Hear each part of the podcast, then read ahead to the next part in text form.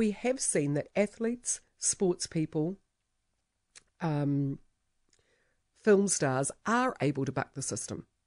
We have had international acts come here. Look at the festivals that have been taking place.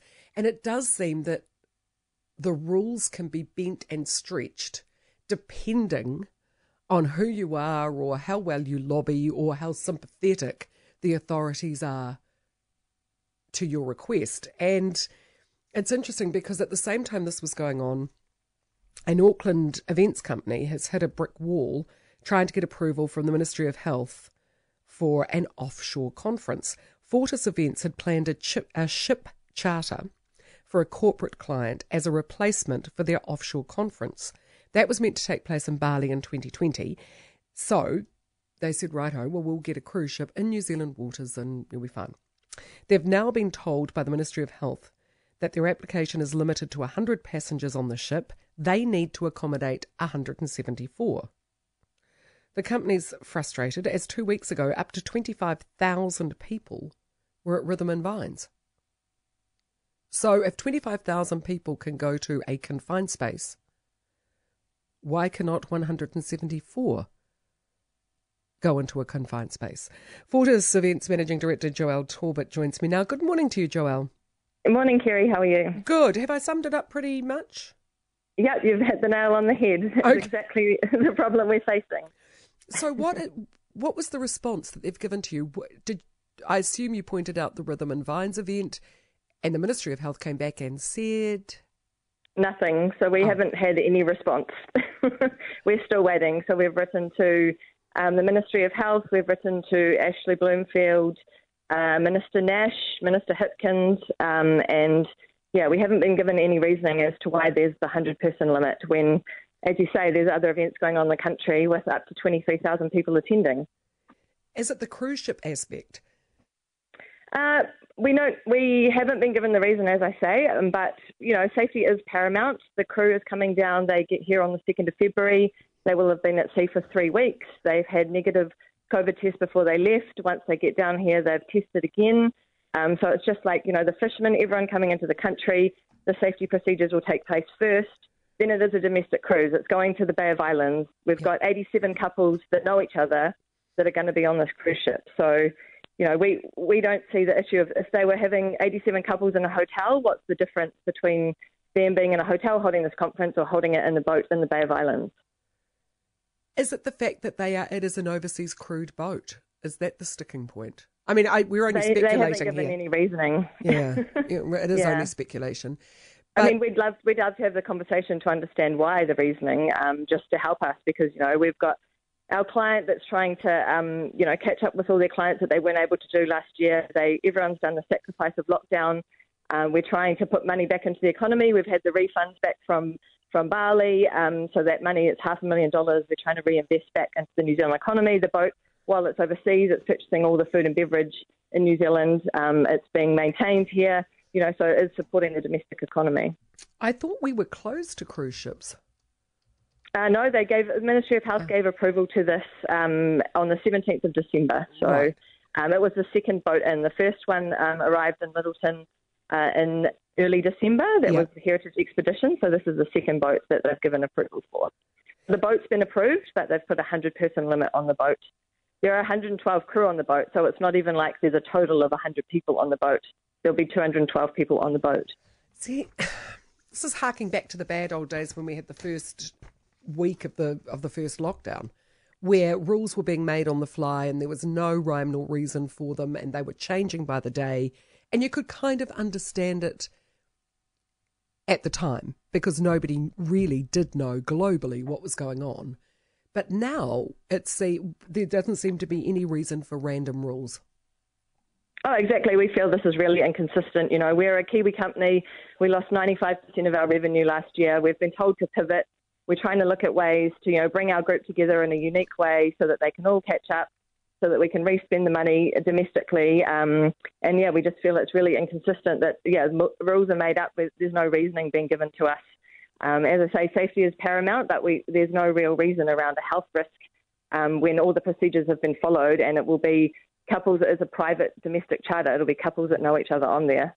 versus 23,000 individuals that don't know each other, all in a mosh pit uh, a few weeks ago. And weren't there overseas acts there as well?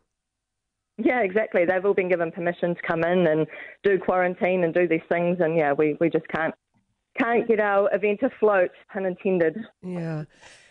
Well, it's interesting because that also ties in with a a story on RNZ about um, Gray Bartlett, who said his acts, you know, the sort of acts that he wants to bring in, have been denied permission to come in.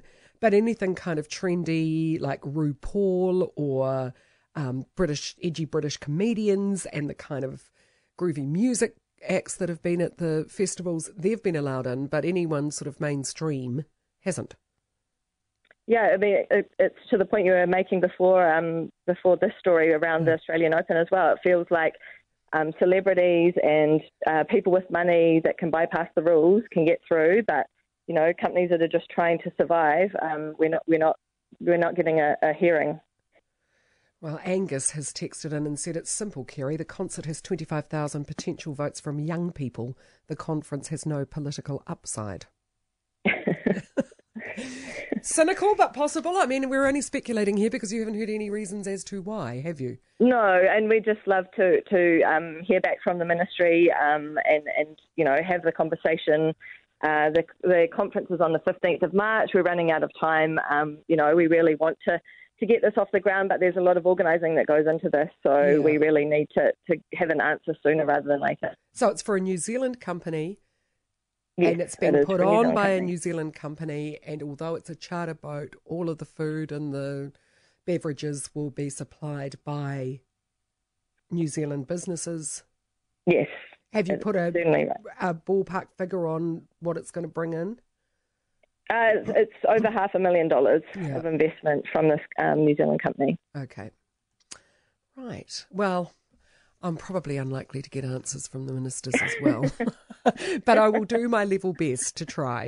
And we really appreciate we appreciate you um, bringing this issue to light because yeah, we've we've hit a few walls and we just really want to to get some answers and, and try and make this work, as I say. Is this because you're trying to keep the business alive until so, it's a business based around travel and event travel?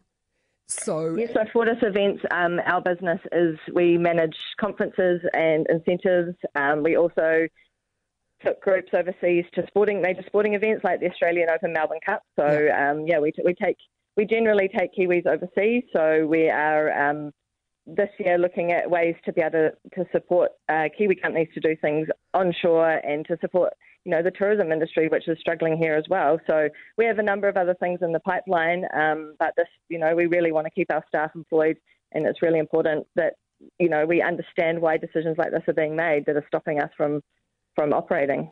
Um, somebody, and this is a very, very good point, and it shows just how quickly we become, our necks become bent to authority. But uh, why do they need permission? Somebody says we're having a 60th there are 70 people, it's a private function. Why do they need to ask permission to put the conference on if you're not flying people in and I guess the, the the boat had to get approval to come in, as you say, around mm. um, what what boats are allowed in. So it's a condition of the boat being allowed to come into New Zealand that that they have the Ministry of Health has put this condition on the use of the boat as opposed to approval of our event. Right. That is so random. It is. It is. We can't see the logic. I'm struggling to. As I say, there's no there's no other limits on anything else in the country. So. No, there aren't. Okay, we'll see what we can do, but it does seem incredibly random. It's very frustrating, very inconsistent. Joelle, thank you. Joelle Torbett, Managing Director, of Fortis Events, wondering why on earth the Ministry of Health has put a limit of 100 New Zealanders on board a boat for a specific industry conference for the industry itself, the um, business itself, and their key clients. They want to have a hundred and or eighty-seven couples, so 174 individuals attend the conference. No, no, just the hundred. Why? Silence. That's not good enough. News talks.